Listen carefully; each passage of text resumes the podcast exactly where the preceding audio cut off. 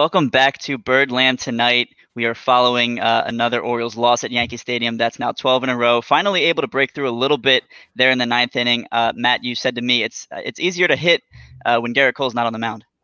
Yeah, it's absolutely true. And I'm like, I was pumped for opening day in Baltimore to see some home games. I'm going opening day. I'm pumped about it. Um, but now I'm like just ex- excited to play Boston again, right? I'm kind of done with the playing with the Yankees. How many times do you have to play the Yankees? Uh, but yeah, it's it's hard to it's hard to do well against Gerrit Cole if you can't touch the ball. Gerrit Cole pitched great tonight, uh, and yeah, thankfully the Orioles were able to get some runs. Just to remind us, if nothing else, Ryan, that our offense is not terrible. Just Gerrit Cole can make you look ter- ter- terrible, and that, that's what happened to, and that's what happened tonight. Gerrit Cole made us look terrible. He sure did, and and simply put, the the summary of tonight's game is that the Yankees hit the ball hard, and the Orioles, uh, until the last couple innings, did not. Uh, the Orioles expected batting average tonight 156, according to Baseball Savant, uh, which is where they they hold all the Statcast data. Uh, the Yankees was 293. Um, and the Orioles were hovering right around uh, the 100 mark as as recently as the seventh inning. So finally able to break through a little bit in the last couple innings, but but like we talked about, uh, Gerrit Cole was him, his typical self. Uh, Dean Kremer, not the best start. He he he did some things that I liked that I do want to talk about, but but overall it was it was nice to see the Orioles finally start to hit the ball a little bit near the end. And like you said, uh, our offense isn't isn't that bad. They just need to get the bats going a little bit. Yeah, for me, and we can get into Dean Kremer's start and some of the um, some of the positives because there were some positives out there with Dean Kremer and with some of the other uh, things we saw. But with Gerrit Cole, like I just he had 13 strikeouts, pitched seven innings, and still didn't get to 100 pitches. Like strikeout pitchers who also don't throw a lot of pitches just blows my mind. Like every time you looked up, it was 0, 0 and 2. Like it was 0 and 2 or 1 and 2 every time you looked up. Um, and so his ability to not just get you out, but to get you out by strikeout, but like just throw you three pitches or four pitches or five pitches and strike you out is just incredible to me. So like hats off to Gerrit Cole. He's the best and he's going to be with the Yankees forever in the AL East. And that's, you know, we just got to deal with it. Yeah, and that's the whole thing. They mentioned on the broadcast that that Gerrit Cole's whole mo is uh, is efficiency and his ability to get guys out with not a lot of pitches. And the Orioles were helping him out tonight, and they did, yep. they did the same last night. And it's it's aside from the the game, I think we walked seven times the the third game in Boston, but other than that, there there just hasn't been any patience at the plate. Yep. And we see that on the other side, like we see that oh, from the Yankees side, them being patient and and getting the, those walks. And I mean, and it's hard to tell, right? From the from the like, it's hard to understand how good Gerrit Cole is. Like, why when Dean Kremer throws a ball in the dirt, does no one swing, but Gerrit Cole throws a ball in the dirt and they and they swing every time? Like, what? And Trey Mancini, like a good hitter, swings the balls in the dirt. Um, well, it's because Gerrit Cole is that good and, and that deceptive with with uh, with the ball. So, um, yeah, your your hats off to to Gerrit Cole and the way he pitched. Uh, again, though, it was nice to see when he left um, that we did start making more contact after Gerrit Cole left to remind us that yeah, we have some hitters. Yeah, and I guess when you're when you're able to paint 98 uh, low in the zone and then drop in an 89 mile an hour slider that starts low in the zone, you're going to get a lot of swings and misses, and that's exactly what Gerrit Cole did tonight. Uh, now, in the ninth inning, our first homer of the season, I'm going to bring this comment aboard. Rio Ruiz, not to brag, he was my Dong City pick tonight, uh, but uh, Rio gets us on the board. Uh, it's the Orioles' first homer in five games. Does that concern you? Uh, no, it doesn't concern me at all. It's it's funny, right? That it's Ruiz. He would not be, and good for you for for picking him because he would not have been at the top of my list um, yeah. at in any game uh, to to hit a home run. So so good for him. And but I think this, you got a combination of cold weather. I mean, it's just Ryan. I I'm, I'm curious your take on this. There's been talk because the Yankees too, up until their first opening series, I don't think they hit any home runs until they started playing the Orioles, and we tend to, you know, um, encourage home runs from other teams. But but there's also talk about the, you know, the the, the deadening of the ball this year. I don't know if that, that has anything to do with it. And also, it's like it was it was it was cold in Boston, right? So we were scoring runs even without the home run. So we have power hitters on this team like Trey Mancini and Ryan Mountcastle. And so I'm not no the no home runs or the Ruiz our first home run concerns me zilch. I am curious if there's other things going on at play, like a a baseball that's a little a little softer or something. It's possible. Scherzer gave up, I think, four home runs today, so uh, he's he's he's he's having a little bit of trouble with it. If, if that his ball's not soft, yeah. No, it's not, not at all. now, uh, the Orioles avoided their second consecutive shutout, uh, but they have now scored thanks to Ruiz's homer in the ninth. That got us two. Uh, that's now three runs in our last 24 innings since we exploded for seven in Boston. And the Orioles are known for doing this kind of thing where they seem to have a little bit of an offensive explosion and then they go silent for a few games. And uh, hopefully, uh, with this ninth inning home run, that gives the offense a little bit of something to carry over into the series finale tomorrow. And, and hopefully that can continue to trend in the right direction because the last couple games, the offense just has not been there. Yeah, and Ryan, I don't know what your take on this. I was we were doing the you know section thirty six yesterday, and I was like, my philosophy this season is like win as many games as you can against the Red Sox. Try to compete against the Rays and the Blue Jays. And then if you can win one game out of three against the Yankees, like you try to take one game out of three against the Yankees. And I think our best chance to win one game is tomorrow with John Means. Um, but like you don't like the Kremer versus Cole matchup is a matchup you don't expect to come out of the winning end on that very many times. Yeah, and I, I another comment I want to pull up. Don't blame the ball. I guess we blame the bats. I'm sorry. Yeah, I was no, I was talking about Ruiz's home run. Like I wasn't. Yeah, I was complimenting Ruiz on his home run. That was the context for the ball. Why why the Orioles haven't hit many home runs. Uh, no, the the ball is fine for the Yankee players. yeah. Now, the, a couple home runs that were kind of aided uh, in a sense by the short porch in right field tonight. Ruiz was caught by a fan in the first row. Bruce's, I think, went a couple feet back, and I saw a lot of people on Twitter talking about, you know, it's a little league ballpark. They lucked out with that home run, but um, you know, and, and, and in a sense, yes, uh, it was 105 miles an hour off the bat, 46 degree launch angle, which is very high. The ball only went 354 feet, but it had an expected batting average of 220. So uh, oh, most of the time, that's going to be caught. Now, huh. I did ask Mike Mike Petriello, who is uh, one of the uh, I don't want to call him a nerd, but one of the stat nerds who who helps with Baseball Savant, and I asked him because I was looking for uh, a place where I could find how many ballparks that would have been a home run in, and he told hmm. me uh, 14. So one hmm. less than half, but Oriole Park is included in that 14. I, I did my research and looked that up. So yeah, it, it, looked like one of those short shaded home runs, but it, it really wasn't a cheapie. I don't I don't think you can really fault him for that. And then Rio in the same boat was was a few feet shorter, so perhaps he was helped out even more than Bruce was with that homer. Yeah, I think Jim Palmer's quote on the Bruce home run was like a typical Yankee home run or a typical Yankee Stadium home run, like one of those balls where um, a Yankee Stadium just seems small, right? It seems like that seems like a fly ball that doesn't get out, but I mean, I mean, your your boy doesn't lie, but that's a home run in 14 stadiums. That's a home run in 14 stadiums, including Camden Yards. Uh, so yeah, can we can we that's go on the flag court? Yeah, that's on the flag court. Um, that's that's you know, I don't know how the flag court's going to look uh, with you know with the new restrictions, but that's that's know. about 10 fans running around ch- ch- ch- chasing a ball on the flag court. Which right. is always one of my favorite things to see people running around the flag court chasing balls. And so oh, now, yeah. actually, hopefully, with less people, it'll be you know, a fun little race between three guys out there trying to catch a ball. Right. Might be fun. The three ball hawks that go to every game, they'll be out there for sure. Hey Ryan, can I ask you some questions about this game? I know you have Please do. some notes you want to talk about. I just want to I just have this question that's been bothering me. So can we go back to the first inning? Uh Cedric Mullins gets on base because the guy just just hits, right? Which by the way, can we talk about how different of an offense this is when Cedric Mullins can if he can really hit and play well like this? Like I, for me, like that's a game changer because we've been struggling to find a leadoff hitter since like Brian Roberts, right? And and here's a guy who can, if he can hit, he can also steal. It also allows you to do cool things like not waste one of your best hitters, like maybe an Austin Hays, in the leadoff spot. So I just think it's huge if Cedric Mullins is really this kind of leadoff hitter who can hit for average, which is yeah. a big surprise and kind of huge if he can do it and we saw Mullins get on base to lead off the game. In fact, his single was our, our hardest hit ball all game until I believe uh, Franco's double in the ninth uh, was was the next hardest hit ball, or the only ball hit harder than than Mullins' single in that first inning. Uh, now, yeah, when you when you have a guy like Mullins who can steal a bag um, leading off the game and, and able to set the table for the team, that's going to be huge for the guys below him in the lineup. And we saw him tonight. Of course, unfortunately, he was cut down at the plate on, on a ground out, but um, he was able to get on base, steal a bag, advance over to third on a wild pitch, and and those are the kind of guys you want at the top of the order. Yeah, and I want to ask you that about the the is this I don't know I don't know what the what the standard like what the rule here is is in baseball or what the what all teams do here is when you have a speedy runner, even though the infield's in, Mullins was going on contact. And and it was a ground ball directly at an infielder, and he was out by, you know, several feet. Is is this typical that that you go on contact even with infield in?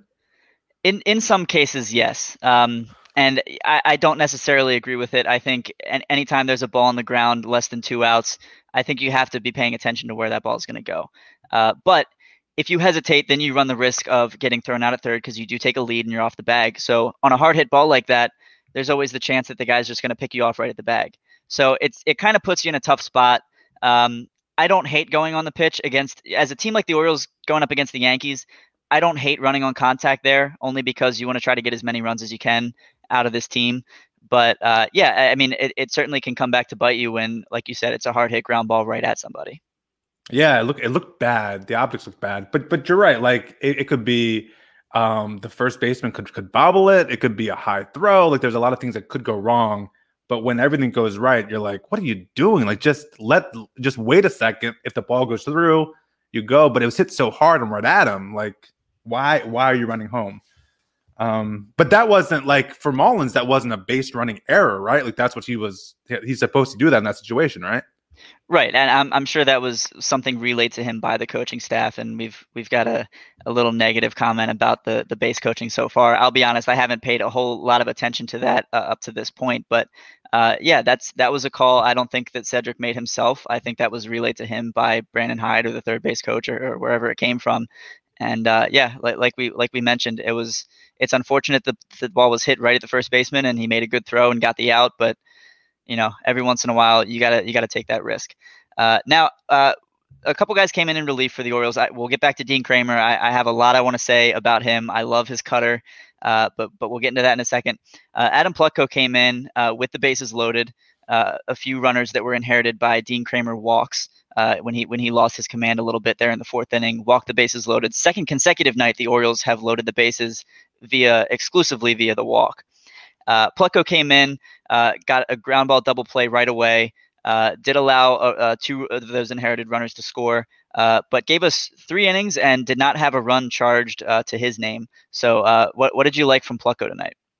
Yeah, well, this is the second time he's done a similar thing, right? Where he's he's coming in long relief and pitched really well and not giving not giving any runs. And first of all, you gotta you can't walk Yankees. you gotta this walking Yankees. It was like deja vu with walking the Yankees. You, you can't do it. But I thought Plutko pitched really well, and I was thinking like, is this guy going to be someone who um, transitions into a starter at some point? But then I thought, you know what? the way our starters right now are pitching, and it's early in the season, they're not going deep. Like it's really nice to have him where you can pitch him, you know, in three games, or, or he can pitch once every three games or four games, where it's nice to have that option, um, that kind of security blanket in Plutko. Um, the other thing was, and maybe your numbers, Ryan. I'm, I'm curious what your number says because he wasn't striking guys out, but like he seems like every ball was inducing weak contact. And I don't know if, if that's what your your your nerd stats over there says, but or your spot page says. but from my perspective, it was like, man, this all this guy does, his stuff doesn't seem to be overpowering. It doesn't seem to be like fooling hitters. Uh, but what he does do is he produces over and over again weak contact. He certainly did that in in his uh, second couple innings. In the fifth and the sixth, he, he produced some weak contact. I will say though that fourth inning when he first came in, LeMahieu's ground ball double play that was hit at ninety four point eight miles an hour. Judge singled at 110.7. Mm. Gardner's double was 101.6, and then Stanton's ground out 95.7. so he did give all, up some, take it all back. he did give up some hard contact at the beginning, but he did really settle in. And for those last couple innings, they were clean, and uh, and he didn't give up uh, anything with an exit velocity over 94.7. It looks like uh, Clint Frazier flyout. So. Uh, yeah, he, he really settled in, and, and if he's a guy who can can eat up some innings when we run into a problem like we had with Dean Kremer tonight, then then that's a valuable guy to have on the team for sure, and and a, a solid pickup. I admit I wasn't big on it when it first happened, but uh, he's he's proved me wrong so far, and and when I have a, a, negative view on a player, that's all I want is for them to prove me wrong, and and so far Plutko has done that for sure. Yeah, I agree completely. And then after Plutko, it went to, to Tyler Wells, which I thought was interesting, just in the decision making on, on on Hyde's part. Like it seems like Brandon Hyde is going to pitch these Rule Five guys, and and Tyler Wells at that point, what it was, uh, incorrect me, it was a three nothing or four nothing. It was a four nothing game at that point, so it's still a game within reach when Tyler Wells comes in there, which to me shows Hyde has some faith in Tyler Wells. And I guess if you're going to keep two Rule Five guys, you can't just hide them all year. Like you have to to use them. And so Tyler Wells, I thought pitched um, pretty well. And I'm just it's interesting, right? The way that Hyde is going to use these Rule Five guys. Well, he used one last night in a bases with in a bases loaded situation against Aaron Judge. Yeah. And Mac Sceroler, uh, he he came through for us. I admit I was nervous, but uh, you know he, he he he pitched well, and he almost didn't get that baseball back. He the I guess it was Severino behind the plate threw it right back to him, and he was getting ready to pitch to, to Aaron Hicks, and then the, everyone in the dugout was like, "No, no, no, throw us the ball." so he he uh, he he got to keep uh, he he got to keep that going. Uh, now I, I do want to talk to Dean Kremer, but um, or uh, talk about Dean Kremer. So uh, Tyler Wells, like you said, was good. Uh, it's interesting how how Hyde has used these Rule Five guys so far to start the season. Uh, and then Wade LeBlanc came in, and he hmm. was uh, not good. Uh, gave up a three-run homer to Aaron Judge, which was very loud off the bat. Not quite as loud as Giancarlo Stanton's grand slam last night, which I was I was at that game and I watched it fly, and I my jaw just kind of dropped. That was a very impressive home run, but on the topic of Giancarlo Stanton, he hit two balls tonight that were hit harder than that grand slam last night. He hit a single at 116 miles an hour and a double at 117 off the bat tonight. His uh, 471 foot blast last night was 113 off the bat. So I think it's safe wow. to say Giancarlo is going to be okay when he does make contact. Because uh, Yankee fans love to, they, they were preemptively booing him before the Grand Slam because he came up with the bases loaded and they're like, oh no, this guy again, he doesn't have a hit yet on the season and then he he plants one over Monument Park out in, in Yankee Stadium. Yeah, if you got a problem with Stan, well, I'll take him over here. Shoot, you, you know what's send him our way. You know what's funny about Stan? I was I was at the game last night with my friend Danny. Uh, he he met me up here in PA, and we drove over to the game. And so there were three years in a row that we tried very hard to see Giancarlo Stanton play when he was with the Marlins because we both loved him. He's he's yeah. a fun guy to watch if he's not on the Yankees, right? Hits oh, absolutely. absolute blast. Just go watch him do the bullpen, yeah, or do it, yeah, absolutely. Yeah, so 2016, we get tickets to go see the Marlins at, at Nats Park. And uh, about a week before uh, the game we were supposed to go to, he takes that fastball to the face and uh, mm. and is, is out for the rest of the year. Uh, the following season, we get tickets to go see him at Nats Park. Uh, he gets hurt again. I think it was a, a hamstring or a calf injury, misses that game.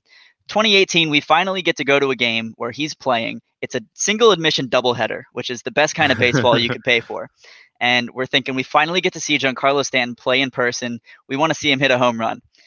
Uh, he went 0 for 9 with three strikeouts in that doubleheader, hit a, a weak ground ball single in the ninth as we were walking out of the stadium. And then we get to see him last night in a Yankee uniform, and he hits a 471 foot grand slam. But I digress. You want to talk about Dean Kremer?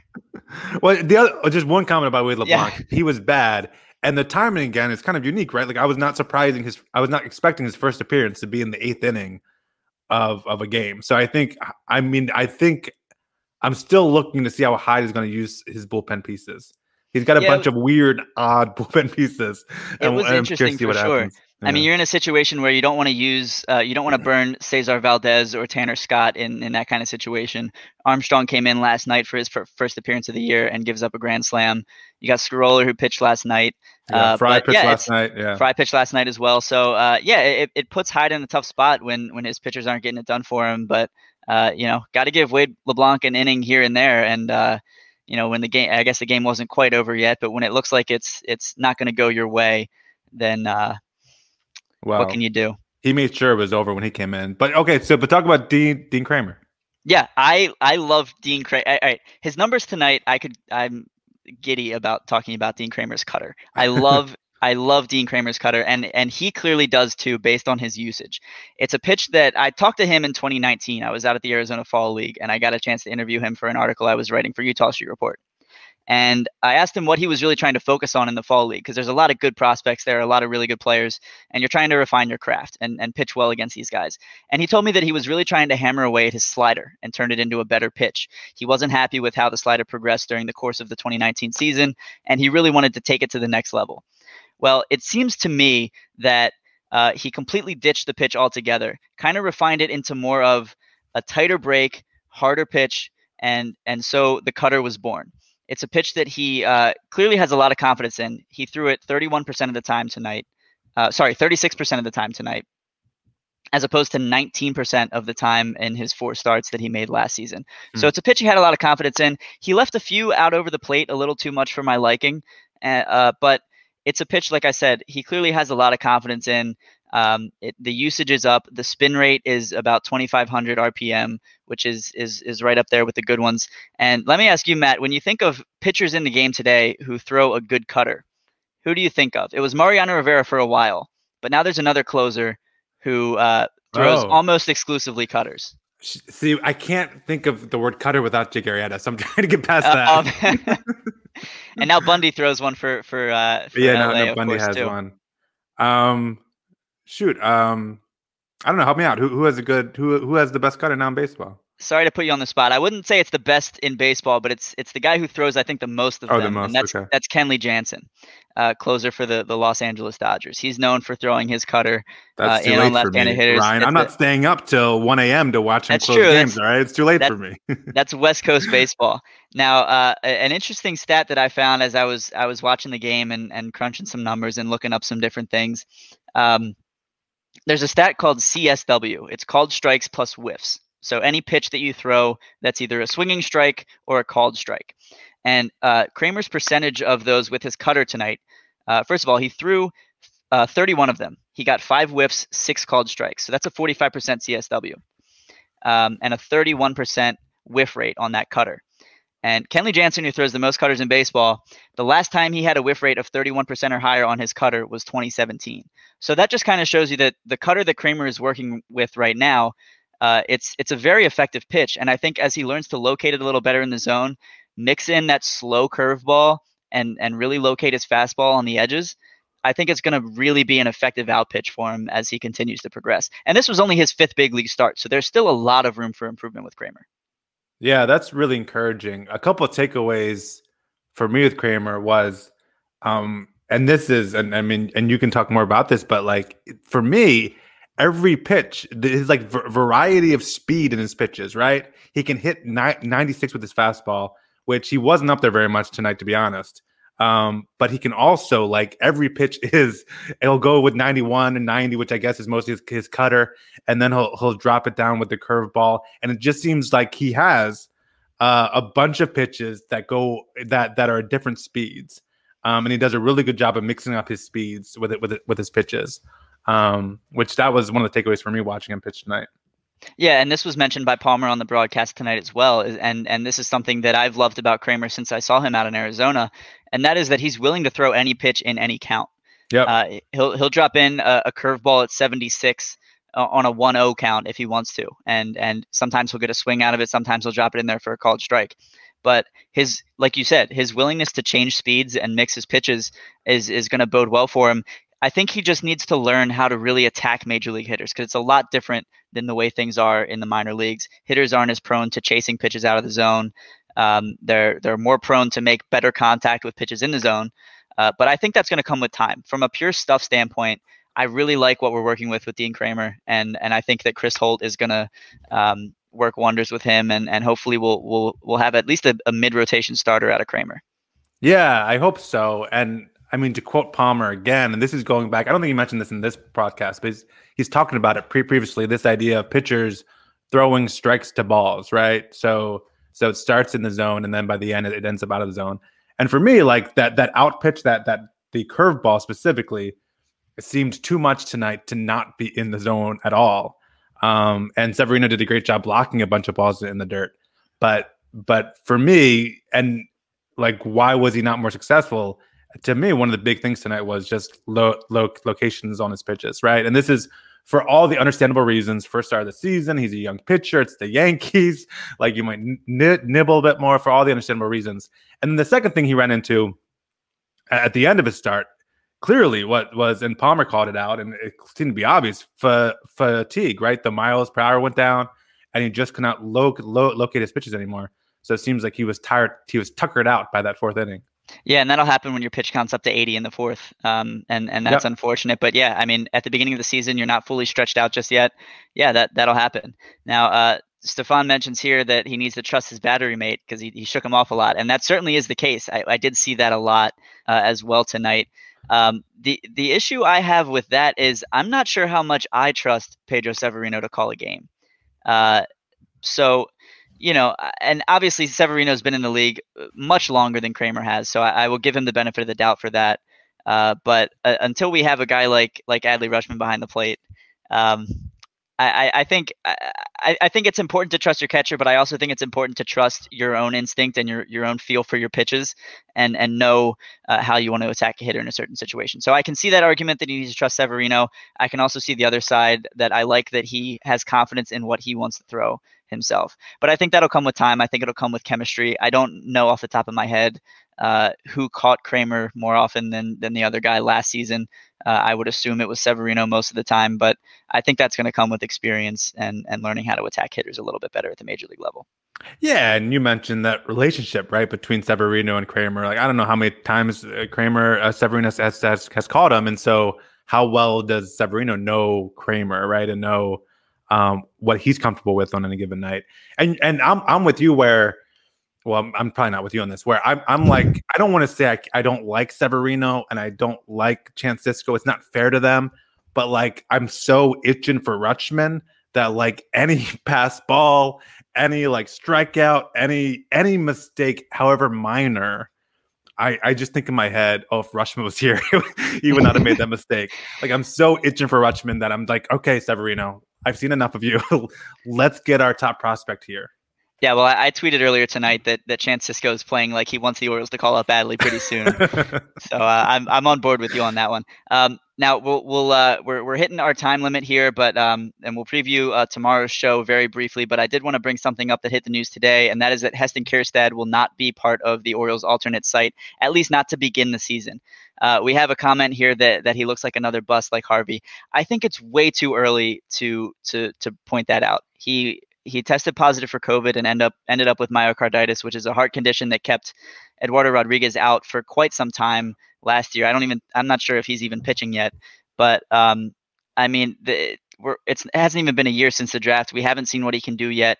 I think it's way too early to call him a bust. Now, if he ends up with a history of actual physical issues, you know, uh, whether it's ligaments or whatever, something like Austin Hays, where he can't seem to stay healthy in a in a an athlete's sense of the word, then then yeah, maybe you can start to talk about how he's injury prone and how he might not not make it big. But I, I think it's I personally just think it's it's too early to, to think about that, especially considering what the kid's going through right now. Would, would you agree with that, Matt? I agree 100%. I think it's weird to like knock Elias for making this pick as if he should have anticipated what would happen with Kjerstad and COVID 19. Like it's just weird. Um, like it's not even, you're not even criticizing his play on the field. He hasn't been, been able to get, get on the field. We saw this happen last year right? A similar issue, right, with Eduardo Rodriguez um, with with COVID, and we're seeing this again with Kjerstad. And so, th- I mean, this is one of those issues where he wasn't coming up this year anyway, and so just chill out on the bus talk and let and, and let the kid be well and be healthy. I mean, certainly the, the kid wants to play ball, the kid wants to be healthy, so kind of let that happen. Some of these things take time, as we know. The, the lingering effects can be can can last for a while. We don't even know how long they can last. And so, yeah, get off the kid's back, get off Elias's back, and let's just kind of wait and see what happens. And we definitely uh, hope for the best with it, with his health. Yeah, I mean, we, we send him our best wishes, obviously, and hope we can get him out on the field soon. But uh, you know, until we do, until we see what he can actually do when he is on the field, let's let's let's pump the brakes on on calling him a bust or a wasted draft pick or, or whatever that may be. But but I mean, Mike Elias opens himself up to this right when he does something unconventional, and that's why people criticize because he took yeah. a chance, he took a risk, did something un- unconventional, and people, you know, if he would just would have went with I don't know Lacy or Martin or someone else who was higher who was higher on everyone's list, they would not be subject to, to criticism, but I mean, we we pay Elias to to make tough decisions and sometimes to make risky decisions that if they don't work out perfectly right away, people will criticize, and that's what's happening. Yeah. Now there's another from the same commenter, uh, something else coming in, but I don't I don't want to get into a, a, whole debate about this because, like I said, we're, we're running we're hitting, out of time. We're hitting a half an hour here. We've we've been on the air for a little bit. Uh, Orioles fall to the Yankees seven to two. Gerrit Cole is with the win. Dean Kremer takes the loss. Tomorrow's the series finale in the Bronx. John Means will take the hill to follow up his dominant opening day performance. It'll be Jameson Taillon making his making his Yankees debut tomorrow, uh, and hopefully we can pull out a win. Matt, Sounds what do you like want to see out of Means tomorrow? Sounds like a W to me. Hey, I'm looking forward to it. Uh, Paul Valley and Joe DiBasilio will have the post game show right here at Birdland tonight. Uh, you can follow me on Twitter at Guy Blake. You can follow Matt at Section 336. You yep. can listen to our podcast. His is in the name. Mine is Give That Fan a Podcast. Uh, hopefully, I'll have an episode on Thursday. I've been a little bit inconsistent, but I'm going to try to get back on a regular routine. Start doing some video things like this. So, uh, so I'm excited for that. Uh, Matt, uh, thank you so much for doing this. Yeah, and, it's fun, Ryan. And hopefully we can uh, we can be back on the post game show. I will be back for the home opener on Thursday, and, and I look forward to uh, speaking with with you viewers uh, when the time comes. All right, sounds good. Take care, everybody. See ya.